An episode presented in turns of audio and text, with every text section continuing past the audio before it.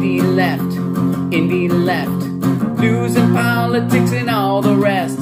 So much to do on the YouTube, so they curate a list for you. Do you want to watch your favorite creator or have a chat on Discord later? Well, you better get hip to Indie Left, Indie Left, IndieLeft.news.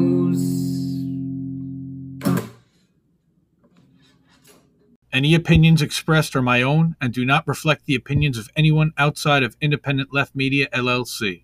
It is midnight on Saturday night, so I guess we're right on time. I've got Reef here with us. Welcome to Indie Left. Hello. Leftist.today. And this is our new show called How Do We Miss That? So what we're going to do... Usually the answer is, for me, is because I'm high. Well, for a lot of us. Indy, it's because he's lazy. Oh, you're right. But also not lazy. Sure. Like he just you do so much that you miss little things. Right. You know. It's that we have so many. we have so many different stories that we cover. I mean, literally, we're covering like over 100 stories a week that are going into just the leftist.today. There's over 100 stories a day. They're in IndependentLeft.news. And so I just found about a half dozen, picked out a few that I found that were kind of like, oh my God, type of stories. And nobody was really covering them. So I hadn't seen them in the YouTube space. Figured Reef and I can go through them and we'll put together a show. We can do this. And I can tell you with 140 stories that we cover every week that I'm hopefully going to be able to do this every week now. So welcome to the show. And Indy tries to make sure that I don't see them before before the show. Right? He's seen them, but I have not. So I get to be the ignorant in this case. So it fits. I'm good. Yeah, we're all good. So again, this is leftist.today, which is also at independentleft.substack.com. You know what? Let me hide my desktop bookmarks. That'll give you a little bit more space. All right. My computer's lagging because of the stream a little bit. But each one of these Substack articles, and you can see that I've been publishing them twice a day, recaps the top 5 videos and top 5 articles that are located in IndependentLeft.news or IndieLeft.news. Either way will get you there, or IndieLeftNews.com, any one of the combinations, IndieLeft.com, bunch of different ones. So these are embedded videos you can actually watch right on the website. This is also emailed to you when it's published. It embeds 5 videos, the top 5, and then we also have the top 5 articles with the top 5 tweets. Hey, Colin, welcome to the stream. Thanks for coming on in. Excited to have you here. It's going to be a good time. Twitch too, cool. We're actually getting people here on Twitch. So this is tonight's. I just published this about an hour ago. Again, if I go to the dashboard, this will show me some statistics and some numbers about what's happening and who's actually seen it already, and somebody has already shared it after reading it, which is really cool. Really appreciate that. Nice. That's one of the ways you can support what we're doing here. So I'm going to go through some articles that found during the week, kind of chronological order, starting with last Sunday. The first one, I think, is one that's near and dear to Reef in my heart, just to jump right into it. Just wanted to mention, if you wanted to like, share, subscribe, that's really cool, at IND Left News on just about all the platforms that you see there on screen. Odyssey, YouTube, Vimeo, Facebook, Twitch, as Colin's on right now, even Instagram. We're publishing in different formats a couple times a day at least, putting up as much as we possibly can without trying to drive you guys crazy. So now that everybody has this beautiful picture of a nugget on screen, this is a really sad kind of story, actually. And it's, I wanted to join the legal cannabis industry, and now I'm sitting in prison. And this was published in Truth Out on Monday, I believe, to August 29th, Sunday or Monday. by a man named Jonathan Wall, who's been locked up at a Supermax in Baltimore. And he's still not going to go to trial, at least, until next year. Yeah, Darlene should smell that. I can smell that, too. I'm sure Reef doesn't need to smell that, but we're going to get into that in a little bit. Okay, he stands to be sentenced anywhere from 10 years to life without the possibility. Insane. All right, 4, squandering taxpayers' money. Okay, the federal government is squandering taxpayers' money for conspiring to distribute cannabis, for transporting over 1,000 kilograms of cannabis from a state where it's legal, California, to a state where it's quasi-legal. 1,000 kilos? 1,000 kilos. But how can it be punishment? I mean, that's... Right? Snoop Dogg's breakfast? It's a business. 1,000 kilos? It's a business. Yeah. Right? So... Yeah. It's... The states and municipalities that make up this country have made great advancements, but the federal government still classifies it as a Schedule 1. Okay, again, this is not some mistake down to the Nancy Reagan days. The DEA meets every year to discuss controlled substances and reclassifying drugs. I guess they've done that before. I don't know how often they reclassify a substance, but of course the pharmaceutical industry has been fighting this for years and years. So this is a really interesting question. How much public money has collectively gone toward this ceaseless crusade to imprison nonviolent so-called offenders and militarized police forces in the all-futile pursuit of trying to eradicate this plan? I know I'm preaching to the converted here. What he points out is that where's a place at the table for those with cannabis charges who spent years, if they were lucky, and decades on average, wasting away in the bowels of the U.S. gulag, only to come home marked and defiled by their felony record as they re-enter society? Okay, and for the Harry Anslingers and Richard Nixons and Jeff Sessionses, okay, there would be no green rush. Or the new manifestation of the American dream. But what he's saying is that it's impossible to get into this industry because it is so. You can't bank and you can't get a loan for it. You have to either have cash, or know somebody who has cash that's willing to front you so that you put in the sweat equity work. Right, like in Florida, we have to have. Vertical integration was the wording, right? So that you have to be able to vertically integrate every part of that business, which essentially means you have to own all the parts of the business before you can get a license. So that essentially means you had to have the skrilla to be able to do that, from the jump. Exactly. Which who's got, 8 million just to, go up and smoke, Right. So John Boehner, right? For example, Boehner is now into weed stocks, Acreage, now sitting on the board of Acreage Holdings. Okay, so one of the more ludicrous, the only thing more ludicrous than corporate America's attempts to monopolize it is that the federal government still prosecutes citizens for alleged involvement in conspiring to distribute or cultivate the same ancient leafy spike plant that companies are actively attempting to copyright individual strains of. It's pretty unbelievable. Which this is also, a civil rights issue because, you have the people more likely to be arrested are people of color. Therefore, it keeps people of color from getting into the business that is now legal for the thing that they were just incarcerated for.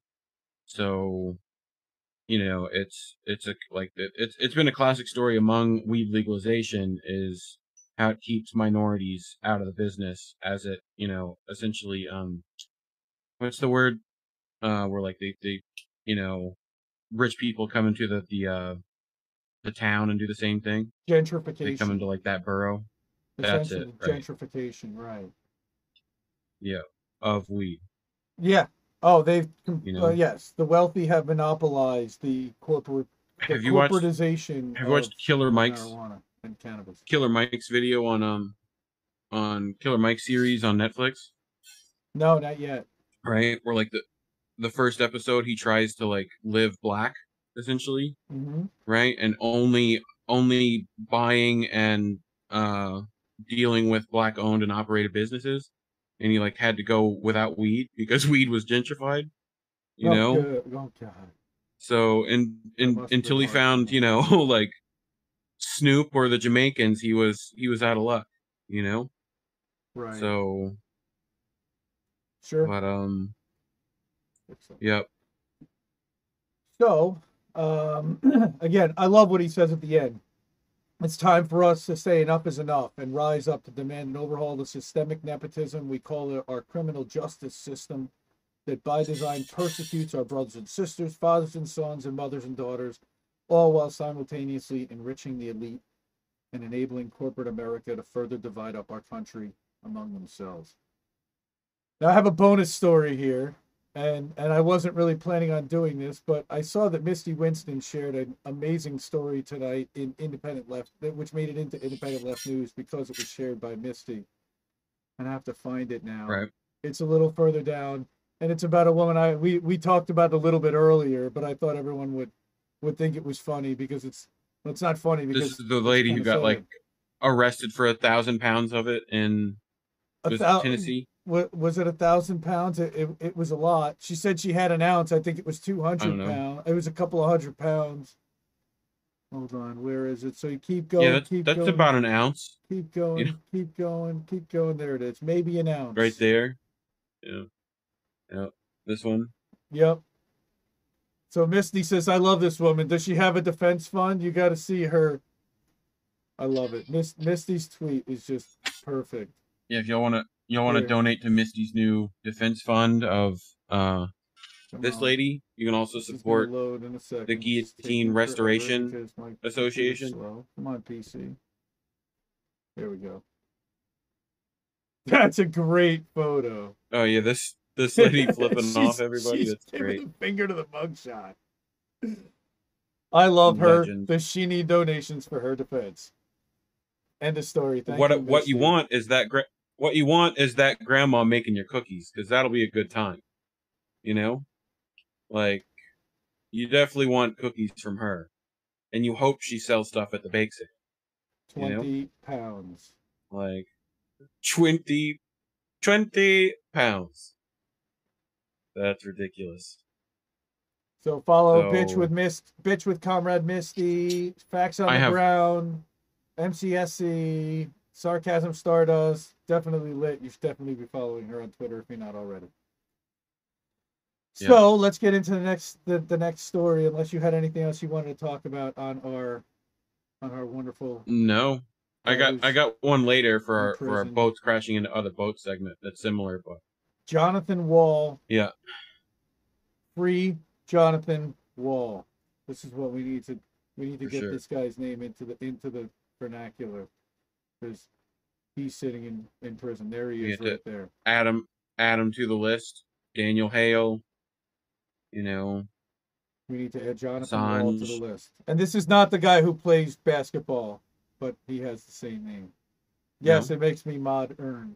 Yes, that's very funny, Darby. Who was it? You mispronounced the other day with it. John Williams. You just heard John. Oh yeah, put two dots together. I heard John Williams, but it wasn't John Williams. Yeah, I just heard the indie music after that forever. Yeah, free Jonathan Wall. This is ridiculous.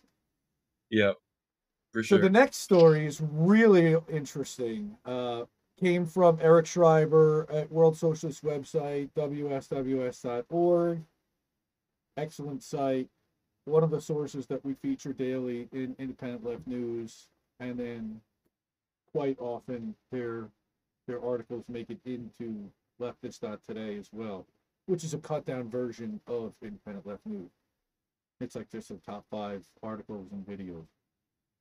So, okay, talking again, the International Brotherhood of Teamsters is helping to unionize. It is campaigning to unionize Amazon. And why? Well, the union is fully committed to funding this initiative. Okay, Teamsters campaign has nothing to do with building worker power with Amazon. Now, this is going to be a criticism of of what's going on here. It's an escalation of the drive by Biden's administration to bring workers under a form of state guardianship through the use of pro-capitalist trade unions. So this is, okay, under the previous attempt by the RWDSU to unionize a single Amazon warehouse in Bessemer, ended in a high-profile debacle for the union and Democratic Party. Spread a full-court press by the media and the Democrats. Okay, scarcely 1 in 8 eligible workers voted to bring it into the facility. And why? Because they hadn't really done, apparently, the work inside. And that's what they're saying is, okay, that the campaign against the union by Amazon management was relatively light. Then with the fact that the union refused to connect the campaign with any concrete demands or even establish significant lines of contact among workers inside the facility. So again, this is scathing criticism of what happened in Bessemer. The NLRB, meanwhile, is intervening to force a revote, another indication of the support for the campaign by the federal government, which is interesting. So they're skeptical of any time the federal government is getting involved to intervene on behalf of workers, because we all know that the federal government actually works on behalf of corporations. What? Right? No. So the considerable resources of the Teamsters. You mean to tell me? Wow, Teamsters are worth $500 million, more than $500 million, are being brought forward in an attempt to plug the breach. Okay, because they keep rejecting these deals, but Amazon workers need to be protected. The problem is, oh, the gangster-ridden Teamsters. Yeah, that's not cool. Apparatus. I would think that Howie Hawkins would have something to say about that. That's not cool. I mean, tell that to Scorsese. Right. That mafia stuff's not cool as well. You know. Like, Teamsters have enforced multi-tier wage structures, inadequate health benefits, and mandatory overtime. Moreover, the Teamsters regularly runs roughshod over the democratic rights of workers, and is infamous for its historical use of violence to force suppression. Maybe historically, like in like the 50s and prior, but I haven't heard of Teamsters doing anything violent in decades. In 2018, he was an anti-democratic probably for a reason to ratify a contract at UPS, which a majority of voters had rejected. Which is also, again, every single deal that any union has ever made with any corporation, this organization and this publication sees as a sellout deal. Happy birthday, Darlene, by the way. I'm sorry that I missed your birthday. I did wish you on Discord, but Darlene mentioned that it was her birthday, so I wanted to say happy birthday. One sec. Okay. So look at this. Under the present contract, starting hourly wage for part-time UPS workers is a mere $13. In contrast, warehouse workers at Amazon who don't belong to a union earn a starting wage of $15.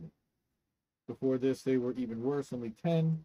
Current UPS contract created a new category of lower-paid part-time drivers, which represents a significant attack on one of the few decent-paying positions left at the company. It all adds up to no bueno. And again, this is a long article. Amazon workers will not be able to take a single step forward through the mechanism of the Teamsters, according to this person's opinion. The way forward is by mobilizing their own independent strength outside the control of the union bureaucracy through rank-and-file committees. As Amazon workers in Baltimore, together with Dana Auto Parts workers, teachers, and other sections of the working class, have already done. Wow. Okay. The socialists don't like the Teamsters, clearly. We can see this. They have given certain cases. Look at this. An ally. We're still at Hoffa. Or is this Hoffa Jr.? There you go. Yeah, you've got Ron Carey, unprincipled organization. Eesh. So in Discord, Indy, can you make me like full screen without a bar? Can I? I don't know. I don't think so. I think there's bottom right should be a little full screen. That thing? No? Okay. There we go. Now I just get black bars. Cool. That works. Gives me a little more headroom, I think. Okay. Okay. Oh, you got your on-air light. That's new and added this week. Yep. Cool. On-air. Hey, guess what? What time is it? What? 4:20 somewhere. I believe it is 4:20 in Ghana, in Lisbon, Portugal, where all drugs are illegal. So therefore, Reef. That's a good spot to be at 4:20. Yep. On it. Bong cam. Activate. Yep.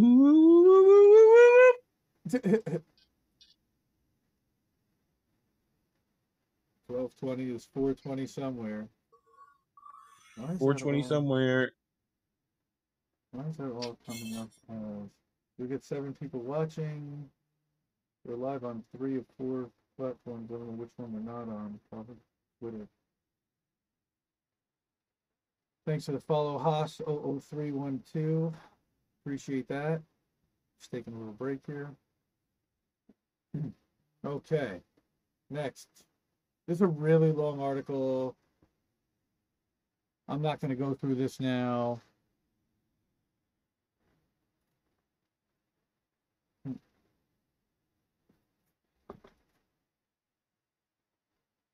Afghanistan collapse reveals Beltway media's loyalty to permanent war state. Amazing piece by Gareth Porter. Really in-depth, very long. Talking about how, again, the Beltway media is just whitewashing the entire failure of what happened in Afghanistan and covering for the national security state in many different ways, playing the Al-Qaeda threat card. Really grasping at every straw. I think we've seen that from Foreign Policy magazine. This is so well documented and referenced. Gareth Porter is one of the best out there. Of course, published in the Gray Zone. You see how long, detailed this is. This would take a good 20 minutes to go through on its own. Gareth Porter, independent investigative journalist. Absolutely phenomenal. And he co-authored with John Kiriakou about the CIA Insider's Guide to the Iran Crisis. So I highly recommend you read that we go through this. Again, I just want to skim this because this is a really long article.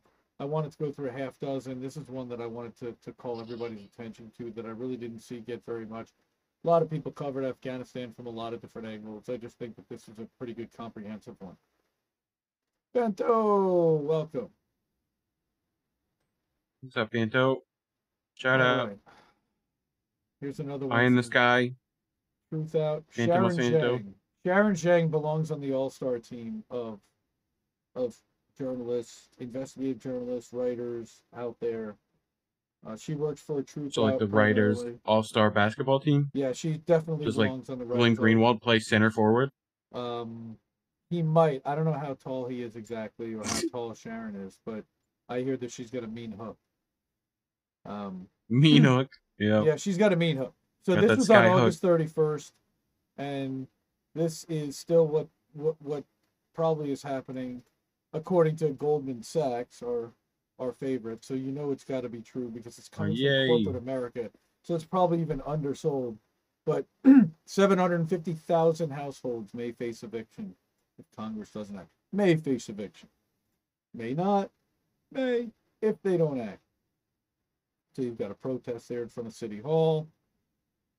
So analysis from Goldman Sachs finds that if Congress doesn't act soon to pass the eviction moratorium, 750,000 households, that's multi-millions of people, 2.5 and 3.5 million people are also significantly behind on rent.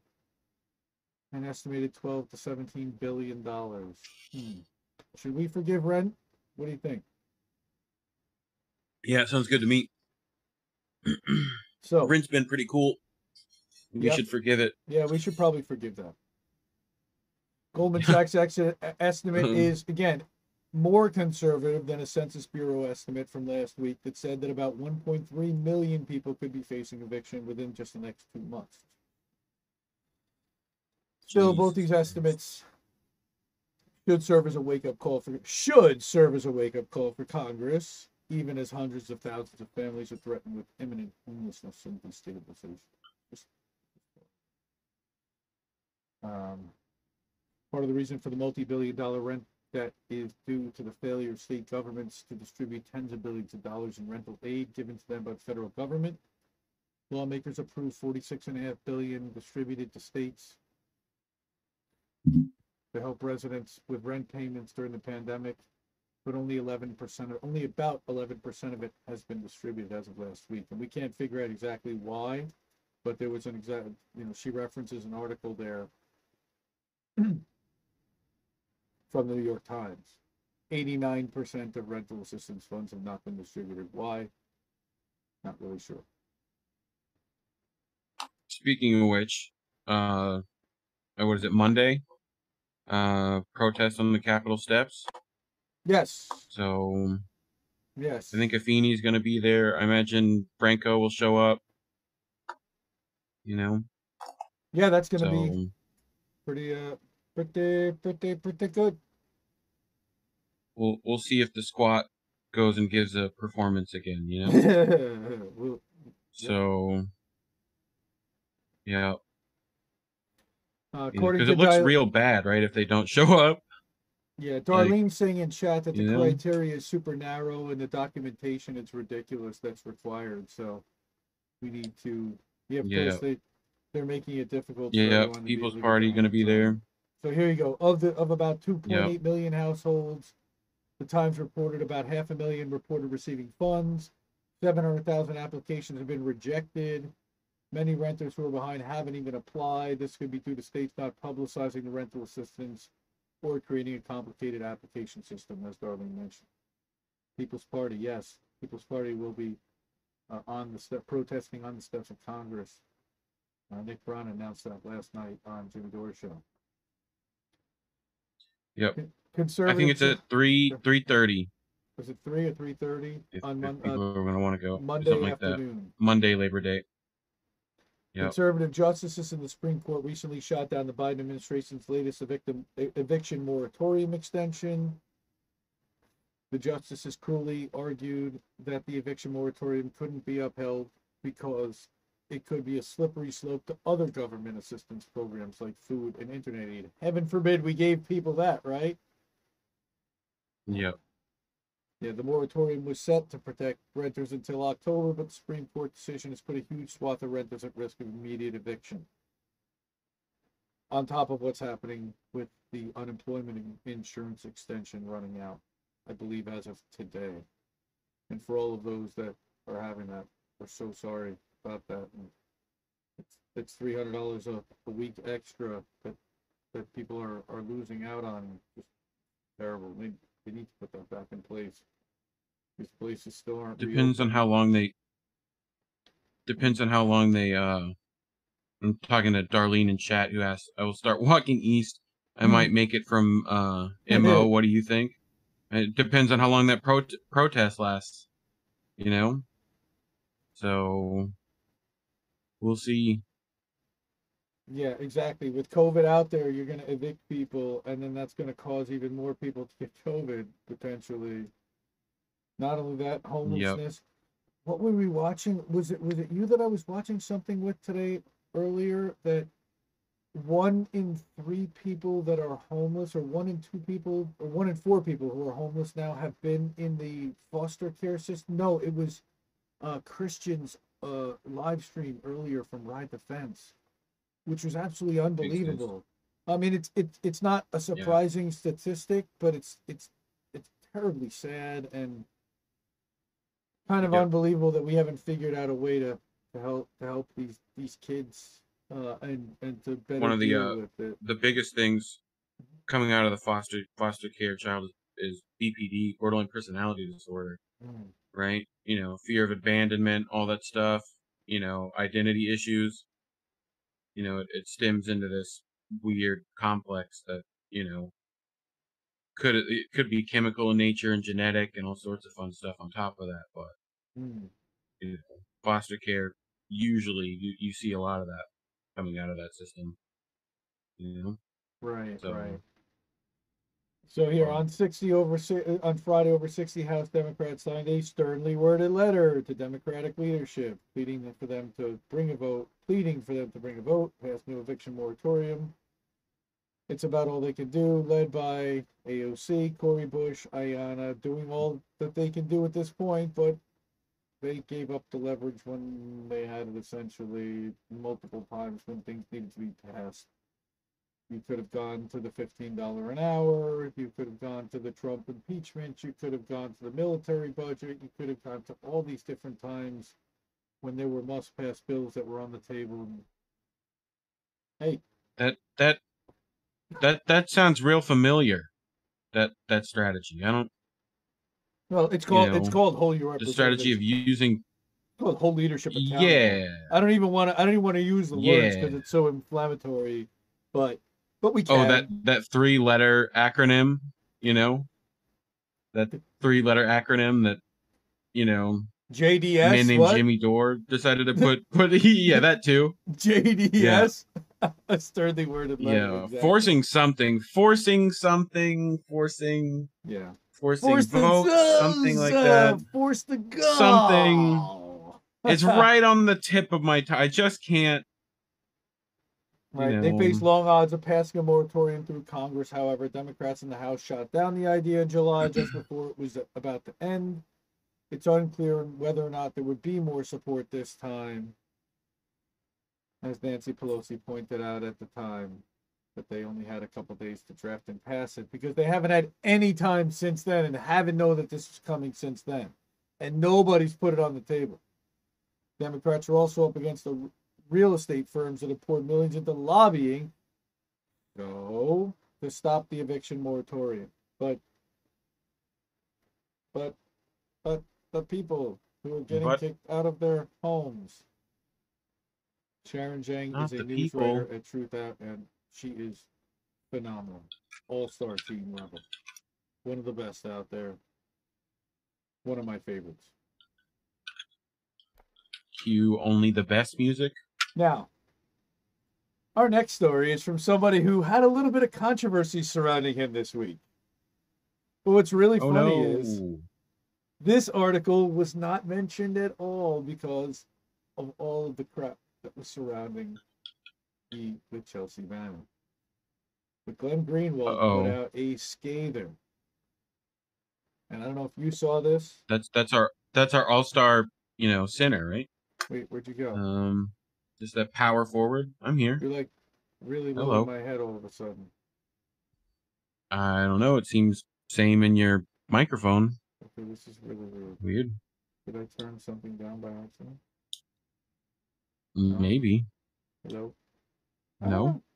I have no sound. Looks fine to me. Why no sound? What happened? Multi-output. I can't hear anything in my microphone, in my headphones all of a sudden. Wait.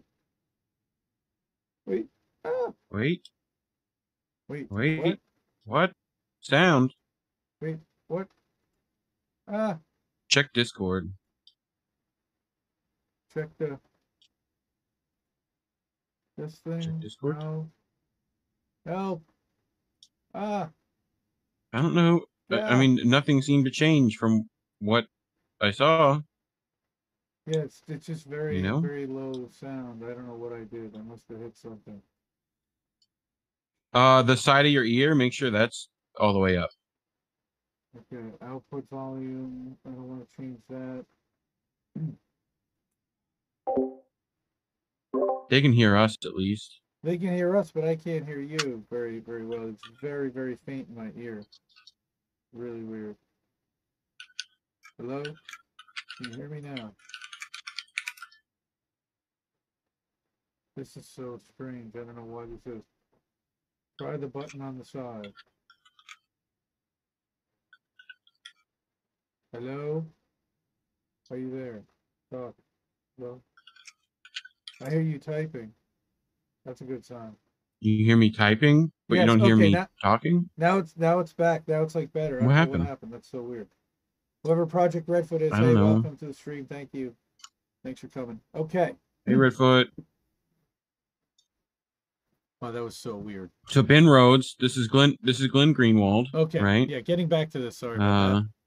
Ben Rhodes' own book proves Obama's officials' lies and his own about Edward Snowden and Russia. Surprise, surprise.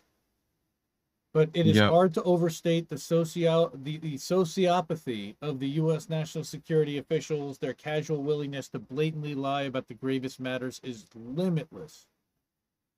This is... Glenn is so good. All right.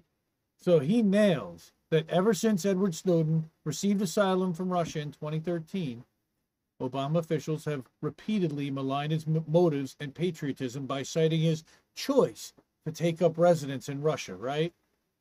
All right. It's long been clear that this narrative is a lie. Snowden, after meeting with journalists in Hong Kong, intended to only transit through Moscow and Havana on his way to seek asylum in Latin America. He was purposely prevented from leaving Russia, trapped in the Moscow airport by the very Obama officials who then cynically weaponized his presence there to imply that he was a civil liberties hypocrite for choosing to live in such a repressive country, or even worse, a Kremlin agent or Russian spy. Right? Do the shitlibs think we live in a Tom Clancy novel, like from the 80s? You know? Is that it? I wouldn't even call this the shitlib. This is literally the neoliberal establishment. Like, this is not even the shitlibs that it's further than that. They've jumped off the cliff. This is the Yas Queen Hillary stands. I mean the TFGs, the too far gone. All right, but we now have absolute definitive proof that Snowden never intended to stay. I love Tom Clancy too, but his novels read out of a 1980s thing. And Tom Clancy sadly has been gone for quite a while. I've read all of his stuff. Without Remorse is one of the best novels that's ever been written. And same thing. Clear and Present Danger, also very good. Oh, I loved Clear and Present Danger. And then they talked about the Sandinistas in there and all that stuff. Yep. But the one with where after what's it called? Executive Orders, I believe, is what it's called. And essentially, it's a two-part series, and it's the one where Jack Ryan first becomes the president, and he wakes up after, and I don't want to ruin the end of the first. Is he played by Harrison Ford? It should be totally forever. Book? Get off my plane! Like nobody else should ever to play Jack Ryan ever. Chewie, get off my plane! So, again, we have definitive proof that Snowden never intended to stay in Russia, but was deliberately prevented by from leaving by the same Obama officials who exploited the predicament which they created. The proof was supplied unintentionally in the memoir of one of Obama's senior national security advisors, Ben Rhodes, entitled The World as It Is, a memoir of the Obama White House, right? It's hard to overstate how dispositively Rhodes' own book proves that Obama officials generally, and Rhodes specifically, lied blatantly and cavalierly to the public about what happened, a level of sustained and conscious lying that can be explained only by sociopathy. Okay, that's a little bit, maybe a little over the top, maybe not. So let's see what Mr. Greenwald has to say about this. The memoir of Rhodes, now appropriately an MSNBC contributor, of course, is an incredibly self-serving homage to himself that repeatedly attempts to demonstrate his own importance and accomplishments. The passage about Rhodes' conduct regarding Snowden is very much aligned with those goals, while repeatedly emphasizing how traumatic the Snowden revelations were for the Obama administration's. Rhodes boasts about the crucial role that he played in preventing Snowden from leaving Russia as the NSA whistleblower was desperately attempting to do so. Exactly the opposite of what people like Rhodes and Hillary Clinton were telling the public about Snowden. It is really beyond words how willing these people are to lie. One chapter of Rhodes' book is devoted to the Obama administration's efforts to normalize relations with Cuba. This guy is just, he's in exile. It's pathetic.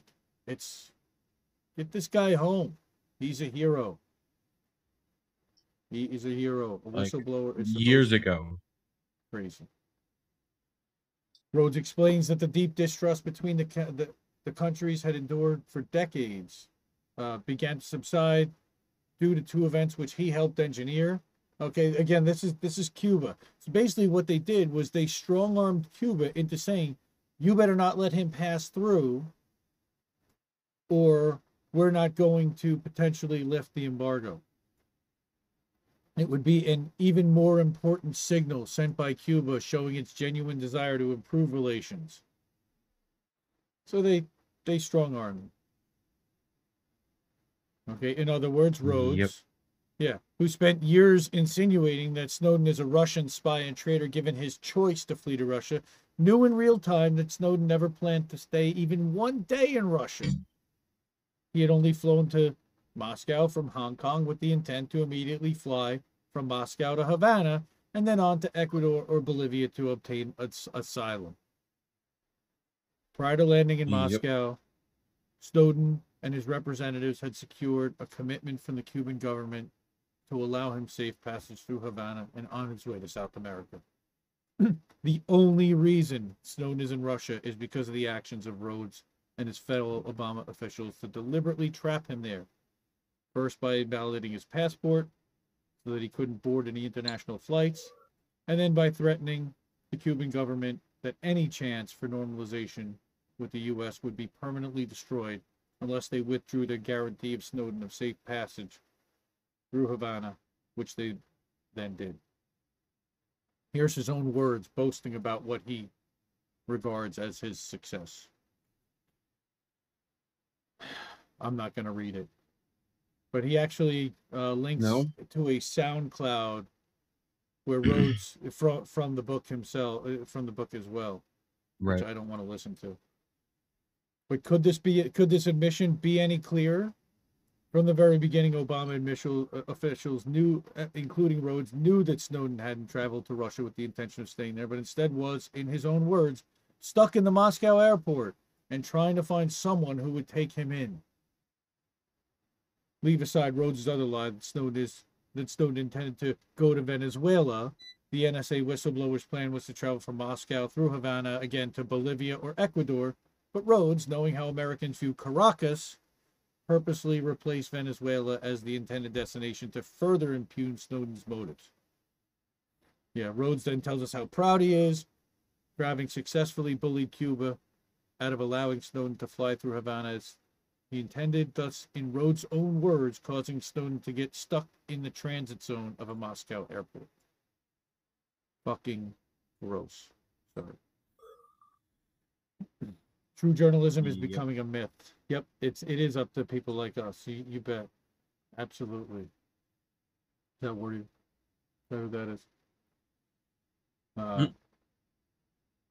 And yet countless Obama officials, including most amazingly Rhodes himself, has spent years lying to the public by claiming exactly the opposite. Over and over, they impugned his patriotism and strongly implied he was a Russian spy and a traitor, as evidenced by his choice to go to Russia. But one example, listen to the player embedded below. Terrible. All right. The choice of that. Right. Tommy Vietor. Here's another one. Tommy Vietor on Pod Save America, where Rhodes is also now a co-host. All right, for a full hour, he impugned Snowden's patriotism and motives, repeatedly citing his choice to flee to Russia as his primary proof, along with the fact that Snowden went to meet with journalists in China. So his proof is just that he was in Russia. Jesus Christ. That's just proof. See, he went, therefore he is. No. Not just that he went, but he chose to go there. No, he didn't choose to go there. That's the only place that he could fly through there to go to Cuba, to go to... Right. Come on, guys. Right. I mean, JetBlue routed them over there. Because again, like, a whistleblower doesn't conspicuously pass from China to Russia, you know? Reporters saying, are you telling me that you know that he was working for the Russians? Or what have you? And I'm like, I'm not. I'm telling you what I see, which is this guy went to China and Russia, the two most adversarial intelligence competitors to the United States. He could have gone to some very liberal European country that probably would have taken him in. No. Or he could have faced the music here. The choice of those destinations speaks. So face the music here. What? And become Julian Assange and become John Kiriakou or become, what's his name, John McAfee stuck in a Spanish prison? Yeah. Come on. Yeah. Does lying get more flagrant or deliberate than this? Rhodes notes for certain that what he's saying here about Snowden is an absolute lie. He knows that Snowden didn't choose Russia as his destination. He knows Snowden did exactly what Rhodes said he should have done. You ever seen the McAfee? Right? You ever seen the McAfee video of the ladies talking about what he asked them to do? You ever seen that? No. It's pretty good. There was a hammock. Yeah, it's bad. I mean, it's not. He's just weird. He's got a kink, you know. That's it. You know, but still, it's unreal. Here's another one. Funny though. In 2014, Hillary Clinton Guardian interview. I condemned him by falsely claiming that he flew from Hong Kong to Russia with the intention of seeking asylum from Putin. Listen to her flagrantly lie here. And I don't want to listen to that. And we all know that Hillary couldn't lie and is a completely credible source. I can't. So from the perspective of the 24-hour news cycle, this may not be the timeliest revelation. This guy is talking shit about you again. Right? No, I'm not. Fucking funny. But it's only within the last several days that I read Rhodes' book and could barely believe how he laid out how clearly he laid out his own lies and those of his Obama administration colleagues. This level of conscious lying, spending years implying that Snowden was a traitor or Russian spy because he fled to Russia when you know that he wanted to leave and did everything possible to do so, but it was your actions that trapped him there against his wishes, required an unlimited willingness to lie that the moment one's interests are served by doing so. We do not usually have a case where the evidence of lying is this conclusive, where it is offered by the liars in the first place. But this behavior is far from uncommon. This is what the national security state of the U.S. breeds. And it's vital to always remember that when listening to these people speak. It's not just Barack and co., but definitely them. Yeah. Our request to Rhodes for comment in an attempt to reconcile his public claims with this passage in his book was not answered by the time of publication. It will be added if one is supplied.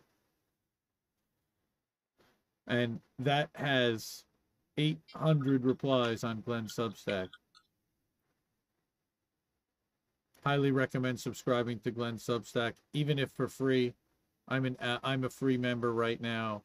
You can pay for $500 a month, become a founding member for $150 a year, or for $50 a year, you can become an annual subscribing member to his Substack. Excellent publication as well. How you doing, man? Chilling? Doing great. Cool. Yeah, man. I mean, it sucks. The whole story is a super bummer, you know? Yeah. Like. Yeah, it does. Like. This guy, man. Like, this one's any better. Like, this is even worse. Yeah, like, here we go. Here's another one. Jessica Quick, on fire this week, by the way. She put out, like, 6 amazing articles. You should be following her on Twitter. Definitely follow Common Dreams. Support them. Donate to them. They are a 501c3. They're completely user-funded. And they do some of the... They have one of the best reporting teams in the world right now. Top 4, top 5, you know, they're 4 or 5 top writers. Their bench goes so deep. I'm just routinely impressed with the way the headlines are written, the quality of the stories, the way that it's sourced, the way that they try to keep some bias out of it, but it still comes from definitely a left perspective, and it provides a perspective that no one else is, and that's why I'm such a big fan of Common Dreams. So this one again was from the other day from Jessica Corbett. When we drill, we spill. Climate-fueled Ida behind suspected oil spill in the Gulf of Mexico. And again, there's been so many things happening in news cycles. I really haven't heard of very many people talking about an oil spill that happened on the heels of Hurricane of Ida. I know they're still cleaning up, and they're still surveying and figuring out exactly what the damage is, and but yeah, according to this, campaigners come. Luckily, all my family made it. Oh, didn't have any problems there. Thank goodness. Yeah, I know that I actually know somebody who said a few days ago they were stuck and haven't heard anything since because they ran out of power, so they weren't able to. If y'all are on the coast, think about preparing for storms. Have a kit, solar phone charger, super useful, battery packs, clean water, water purification, flashlights. You know, there's plenty of lists online. Look up a hurricane kit. You know, absolutely, they're actually needed right now.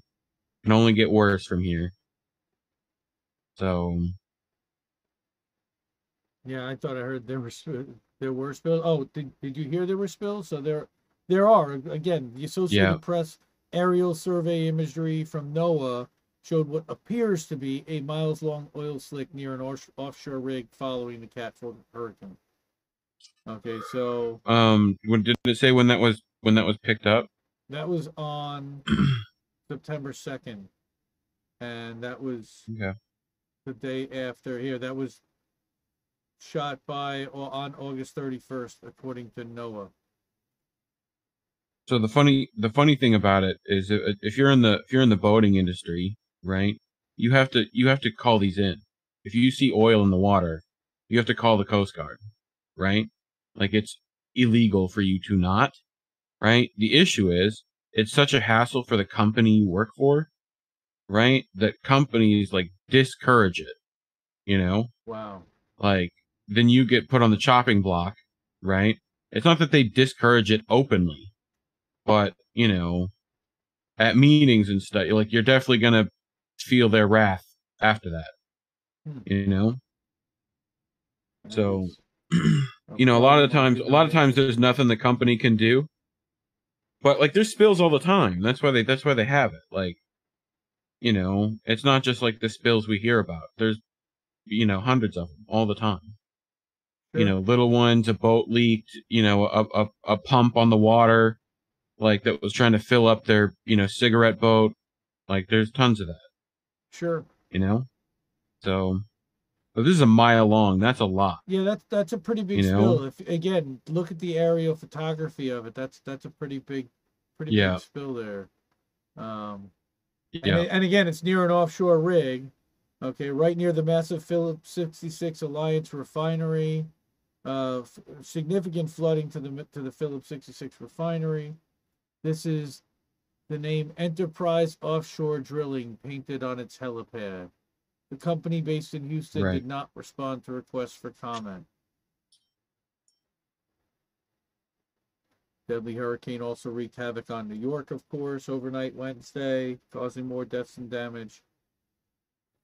Climate campaigners on Tuesday blasted the administration for resuming oil and gas lease sales. Of course they did the day after it hit. Yep. All right. That's just, they're hitting us from so many different areas right now, so many different angles. All right, that potential spill isn't the only pollution-generating concerns after Ida.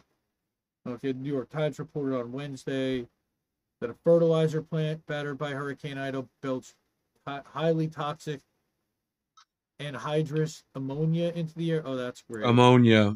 Woo. Yeah, anhydrous ammonia is also explosive. Keep that in mind. Gas pipelines leaked isobutane. My father moves it all the time.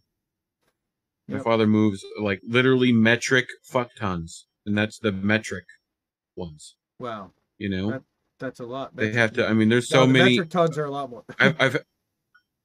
I've had to watch their safety videos for that, and, like, that's the one they're like, "You'll die," you know, like that's like Just don't do stupid stuff near this. That's pretty much, you know, like that and liquid oxygen. Both those rough days, you know? Was that the Oklahoma City material? I don't know. That's a good question, darling. Ethylene dichloride? Most likely. It was the one, you remember the one that was in the Middle East? Indy? That was like at a warehouse in the Middle East? I don't remember that. I'll find it. Early incident reports filed with federal authorities starting to paint a clear picture of the damage wrought to the hurricane by the hurricane to Louisiana's industrial quarter, citing relief efforts adding to the conditions to make it perilous. It was in Beirut. It was in Beirut. Like, it was massive. Is NBC's video going to be terrible on it? Following the fatal flooding in and around New York City, the youth-led climate group Sunrise Movement pointed to the storm as evidence that the President and Congress can compromise on a $3.5 trillion Build Back Better reconciliation package. They can't compromise on it. It's not adequate enough as it is. That's over 10 years, $350 billion a year over 10. Come on.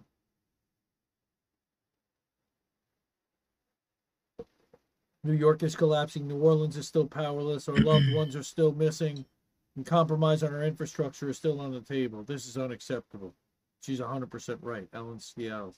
I don't know how to pronounce her last name. I'm sorry if I butchered it. And her family's home was flooded on late Wednesday herself, personally. Right here. Hold on.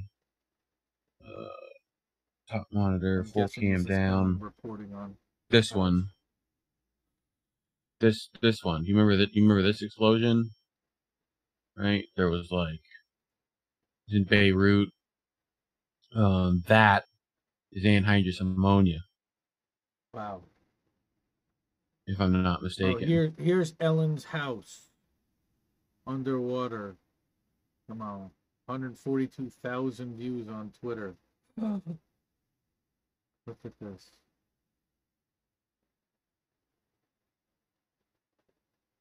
Huh.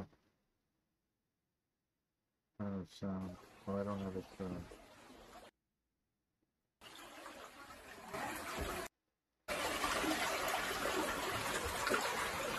Are you hearing my sound? Oh my God. I'm not, because you're not sharing the sound with me in Discord. But I think I see it in Mike Ox too.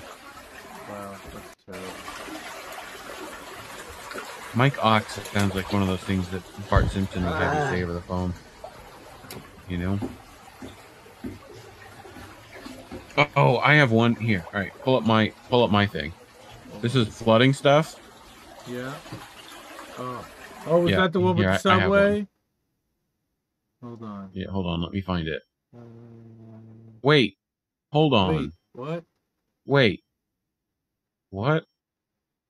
Nah, Dave's not here, man. No, that's not it. Where is it? Where do I have it? Where did it go? Where'd you go, man? Yeah, let me. I had to find it again. All your things, yeah, just destroyed. I thought I had it up. I thought I even the things that are on the wall that weren't, like, touched by water have to go still. Yeah. We dealt with a flood, like, personally. That's just awful. Ugh. And that happened to I found it. All right. Thousands of people, millions of people. And it's going to keep happening because we're not doing anything to combat the effects of what's happening out there. Why is that? That's weird. Why is the video, like... So, alright, hold on, let me restart it. Ooh. Back, sound, speed, and action. Oh, fuck no. No, he didn't. Oh, no, he didn't. I'm gonna beat this motherfucker's ass. God, mother, you gotta be fucking kidding me. Are you shitting me, Bobby? You damn flooded the whole goddamn neighborhood and left the goddamn hose spigot on. That's what happened in Louisiana, man. They just left the spigot on. You know? Like, that's what happened. Yeah.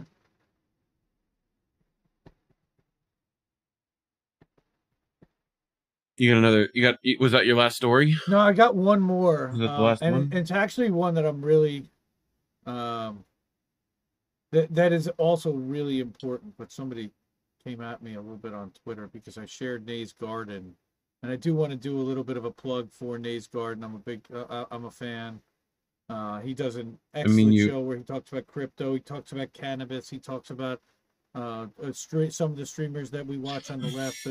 The Jimmy Dore crew and the force the voters to a point, but he also watches Jackson Hinkle. He watches the Vanguard, and his insight is also interesting. And I love hearing what he has to say and hanging out with him in the garden. So I shared one of his videos, and somebody came at me on Twitter and said, "Oh, if this is what you're sharing, I'm unsubscribing." I'm like, "No, we can have some fun too with this." So we don't have to always be so serious all the time. All right.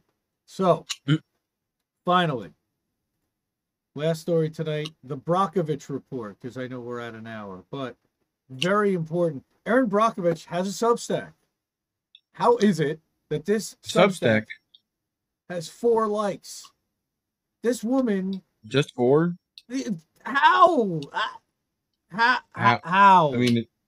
How? Because people can't spell her last name. Brockovich, even though I can spell it in real time when I spell it on my keyboard. Once in a while, I transpose some letters, but that's another story. Sure you do. So sure. Is that what the kids are calling it? Right. I used to call it misspelling. You're like, I transpose letters. Well, I just reversed two letters in the middle and backwards. I mean, it's the same. It's the right letters. It's just in the wrong order. But that's, yeah. Erin Brockovich is phenomenal. So she started this Substack. I don't even know when, but I learned about it honestly through Jordan Chariton at Status Quo, and then I looked a little bit more into Erin Brockovich. I saw that she had a Substack. I'm like, this is incredible. So it's the Brockovich Report. Everyone can subscribe for free, right? And I do.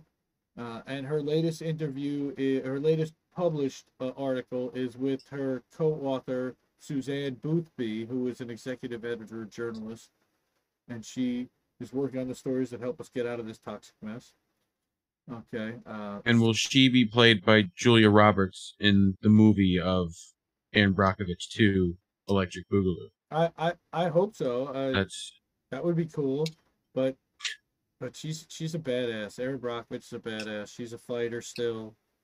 You know, she's still out there trying to make sure that people have clean water and calling out big corporations on their pollution and their raping of the environment for profit. So, meet a climate fighter. This is actually a positive story. But about the work is not about new technologies, it's about changing the political landscape, says Dave Rogers. He's working to close coal plants in the South and throughout the United States. So this is an interview. Okay, so she puts out Solution September, a series where we talk to real people working for real change to help our environment. In a world with so much going on, it's hard to know how to help. All right, we're asking people in many different sectors about what inspired them to get involved in the fight to save our planet and how we can all take our anger and turn it into action. So again, you can become a paid subscriber. I'm not a paid subscriber, but I am subscribed for free to their emails, which are awesome.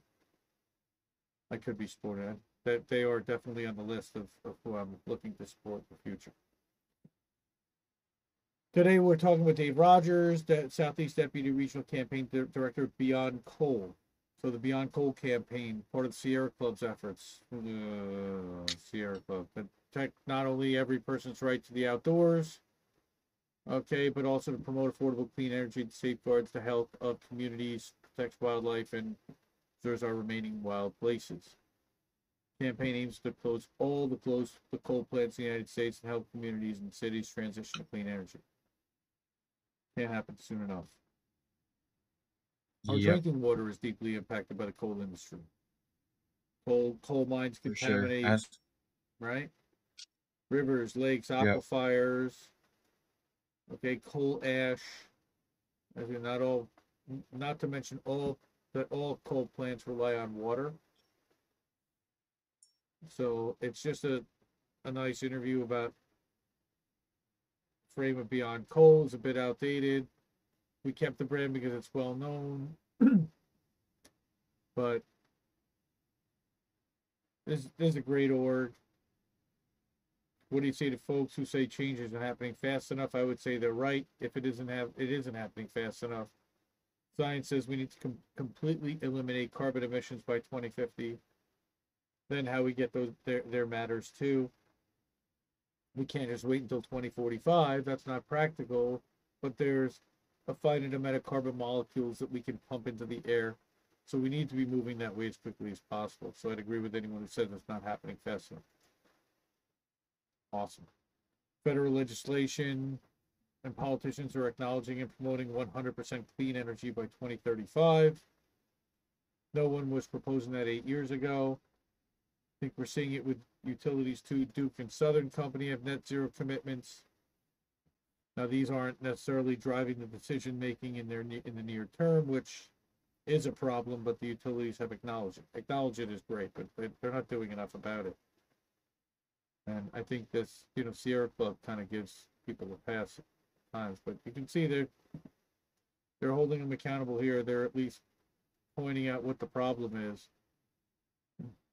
Here you go, NIPSCO, the utility in Northeast Indiana. They were resistant to retiring their coal fleet. Then they actually priced out to see what it would cost to replace with other resources and came back and noted to regulators that they can retire the entire fleet and their system by 2028, and it'll actually save their customers $400 million. They're going to replace it all with clean energy, wind and solar. Sounds like someone's going to make money. That's incredible. No, someone's going to save money. Yeah. I mean, they're not going to continue to charge that $400 million. Yeah. ART's in the house. So the hope is that as we continue to push, and we continue to put, and we do have to push utilities and decision makers to move more quickly. This is very much kinder, gentler, corporate kind of speak, I have to say, but that's okay. Look, you've got to speak the language to get these people on board, unfortunately, and it takes all kinds with all kinds of messaging. And the other thing I would say is be creative about other places to influence decisions. It doesn't always have to be elected officials. Build community around pressuring Duke Energy, whoever is your local utility provider. In Asheville, North Carolina, one of the big reasons the coal plant there was retired is because the city came together and really demanded it. I think that's evidence that it doesn't just have to be state legislatures and people in Congress, but you can build local collective power and actually influence corporations. So, solutions. Erin and Suzanne, thank you. Erin Brockovich. Yeah, look, they're called boobs, Ed. There you go. You're called boobs, Ed. That was for Darlene. Nice.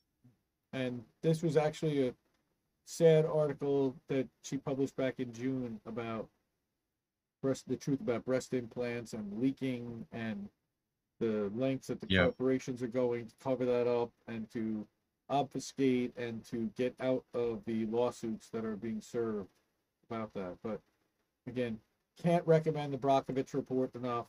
Once you get to the homepage of the website, it just takes you to like, oh, I guess I went through, like it offers you the chance to subscribe first or just take me through. You don't have to pay to see the content. So that was the half-dozen articles plus Gareth Porter at the Gray Zone, which I, again, highly recommend. Again, tonight's independent left.news. Please like, share, subscribe to independentleft.news. You'll get this at 8 a.m. and 8 p.m. Eastern time each day, right around there, 7:30, 8 o'clock.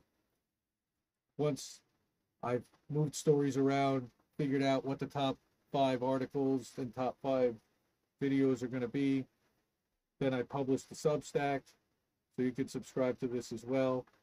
And this gets published as soon as I get the chance to get to it, but I still do publish it twice a day. And, like a madman. And then, of course, we have the Discord, and as Ron Platone loves to say, that we are dancing at the Discord. And this is dangerous, but I'm going to put the Discord up on screen. So our Discord is independentleft.gg. And independentleft.gg is a good time. It is a shopping mall of leftist content, reporters, sorted by channel.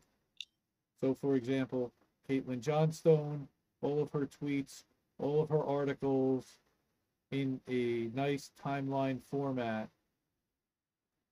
right here. Yep. Also lets you get around that pesky algorithm. Yes, it does. It also gets... Oh. We also have a live stream alerts channel, and I skipped over it here. But there is a live stream and Assange video alerts channel. So what it does is anytime there is a video that goes live on YouTube that has certain keywords or is put out by certain YouTubers, it automatically triggers the bot. And I have this alerting me on my phone and on my keyboard, on my computer. So whenever someone goes live, like Jackson Hinkle is right now, but he actually went live earlier. See the Vanguard, Katie Halper. Yep. Anytime Assange is mentioned, okay. Anytime Daniel Hale or Snowden, Rose McGowan is in there. Harvey Weinstein. You see some of the keywords and the triggers that are used. Kevin Gostola, Dissenter Weekly, a couple of publications. It's a really useful tool. And I really want to share with my other Discords. Independentleft.gg is the way that you get there. And that's a free invite link. So the universe is, you start with the Substack, the fire hose of a website, and the crazy universe of Independent Left GG. And I think we're going to cut the stream there, but Reef has something to show us, I think, right? Yeah, I've got some stuff to end the show with, for sure. Cool. I've got, you want to go to Just the Two of Us? Just the Two of Us. Yeah, I knew that was coming. Down one all the way down to the bottom. I'm watching your screen. Yep. Except that's not So you're up top now. I'm in the corner. Hey. Right? And then I do this. Woo! Let's go to my middle display with everything on it.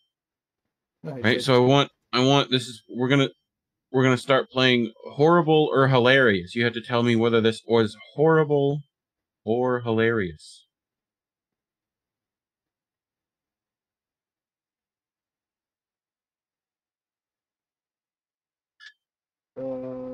What is this? That's pretty horrible.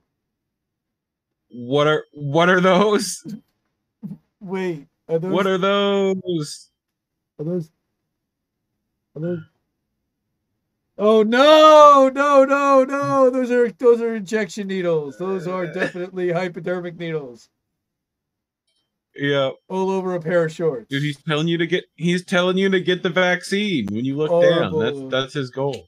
Horrible. So there's this other story that you were relating earlier. So neighbors just got busted with this is from our WTF. Neighbors just got busted with 15,000 pounds of trimmed flour. Right? That's a 15. That's how many zeros is that? Million? 6 zeros, 15 million. So this is what it looked like. It's going to be a bonfire. They're going to light it up. And I want the video of that area. No! That's 15 million. For effing chat. Effing chat. You know? No. This is awful. This is definitely horrible. No. All right. Horrible or hilarious. Not this one. Not this one. This one.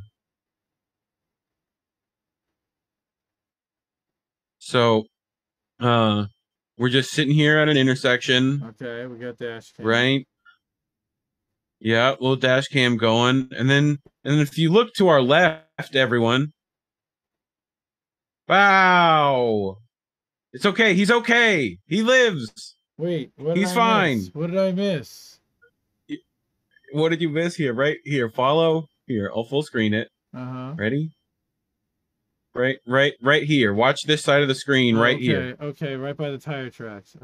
Wee! Hey. Oh! Wow! Ouch! Okay, that's horrible. Is that horrible or hilarious? That is horrible. Is that... Oh, there's just no survive or not. That's horrible. Survive or not. That's horrible. He probably would laugh about it. He'd probably be like, "Man, you remember that one time I got hit by a truck?" That one time in Bandcamp. All right, here's that one time. I have plenty of Bandcamp stories. That's the funny thing. So here we have. Let me set the scene. A man has jumped into the panda enclosure at the zoo. Right, and he's just gonna everyone thinks panda's cute, cuddly. Right? What's that last part of that animal name again, Indy? That would be. What are they called again? They're panda bears. They're bears. Oh, yeah, they're bears. Don't mess with a sleeping bear, even if it is a panda of the panda variety. Wow, he got him. He got him. Panda roll. Panda kick. Ouch. Panda kick. Ouch. Yeah, this sucks. This sucks. I'll spare the viewers that one. Ouch. It sucks. He's fine though. He lives. It's fine. He lives. Well, that's a good thing. I just wanted to share one final thing, on my, unless you yeah. Are you good? I got like one or two more. All right, show me. I got like one or two more. Show me what you got. All right, this is in Japan. This is the quality content Japan brings us. Right, this is called Slippery Stairs. Right, and it's just stairs covered in oil. That's it. That's it. Yeah, this is great. This should be in the Olympics for sure. It's on ESPN. Yep. Quality Disney entertainment. Definitely. Well, boats crashing into other boats. They do own ESPN. So one more here. We have this hockey fight going on. I know you're a big hockey fan, and I want you to look at this little girl here who just witnessed her first hockey fight ever. Right, horrifying. We'll run through that one more time, just to definitely spot the child. Oh, what is this? And it's pretty funny. And the last one, which this is if you don't want those scammers, those capitalist scammers to call you, right? You do what this guy does.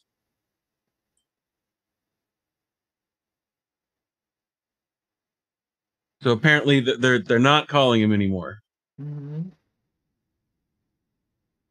I can't hear. I have no sound for you.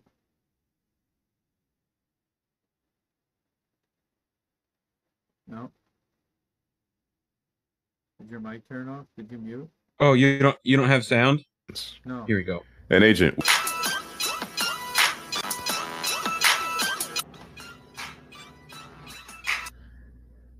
Hello. Thank you for calling the CIA. You've reached our scam and fraud division. All of our agents are currently assisting other callers. Outstanding. To further assist you, please hold while we download your incoming and outgoing call logs to be analyzed against our database of known scam and fraud operations. An agent will be with you shortly. Phenomenal. That's what I... That's what I thought. Phenomenal. Yep. I always answer this bill. Hell, babe, they're calling again. Bravo, bravo, well done. Well done. So one other thing I wanted to share. Let's go back to the main screencast. Ah, why are you in the middle of it? Pull up mine, because you moved me with the. You try the other live with Reef. Oh, you might have two. Well, try the three watching. My try screen. One of the other ones. There we go. There you go. Okay, so for Darlene, since it's your birthday, and again, I don't know how. Hopefully, this has audio, and I can share out my audio with this. How do I? Hopefully, I think it was working last time. Let's do it.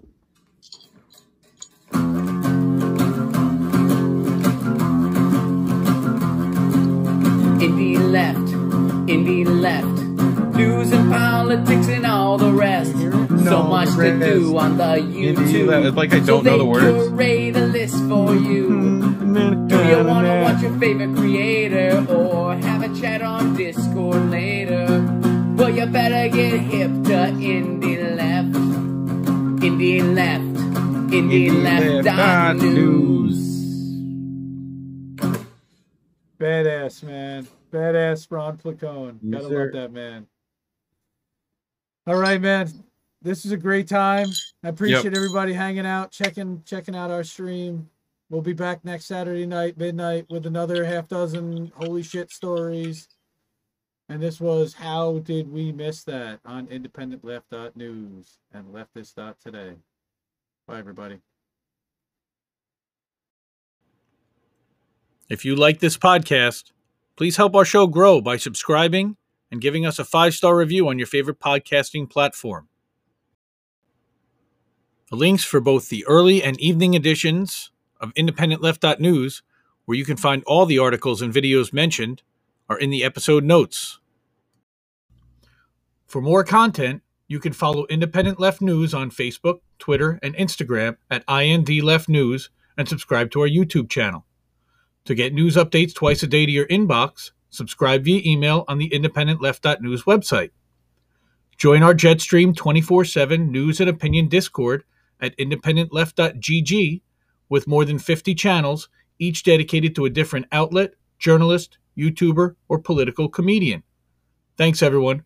Remember to check out IndependentLeft.news in your browser and subscribe to our podcast for news updates.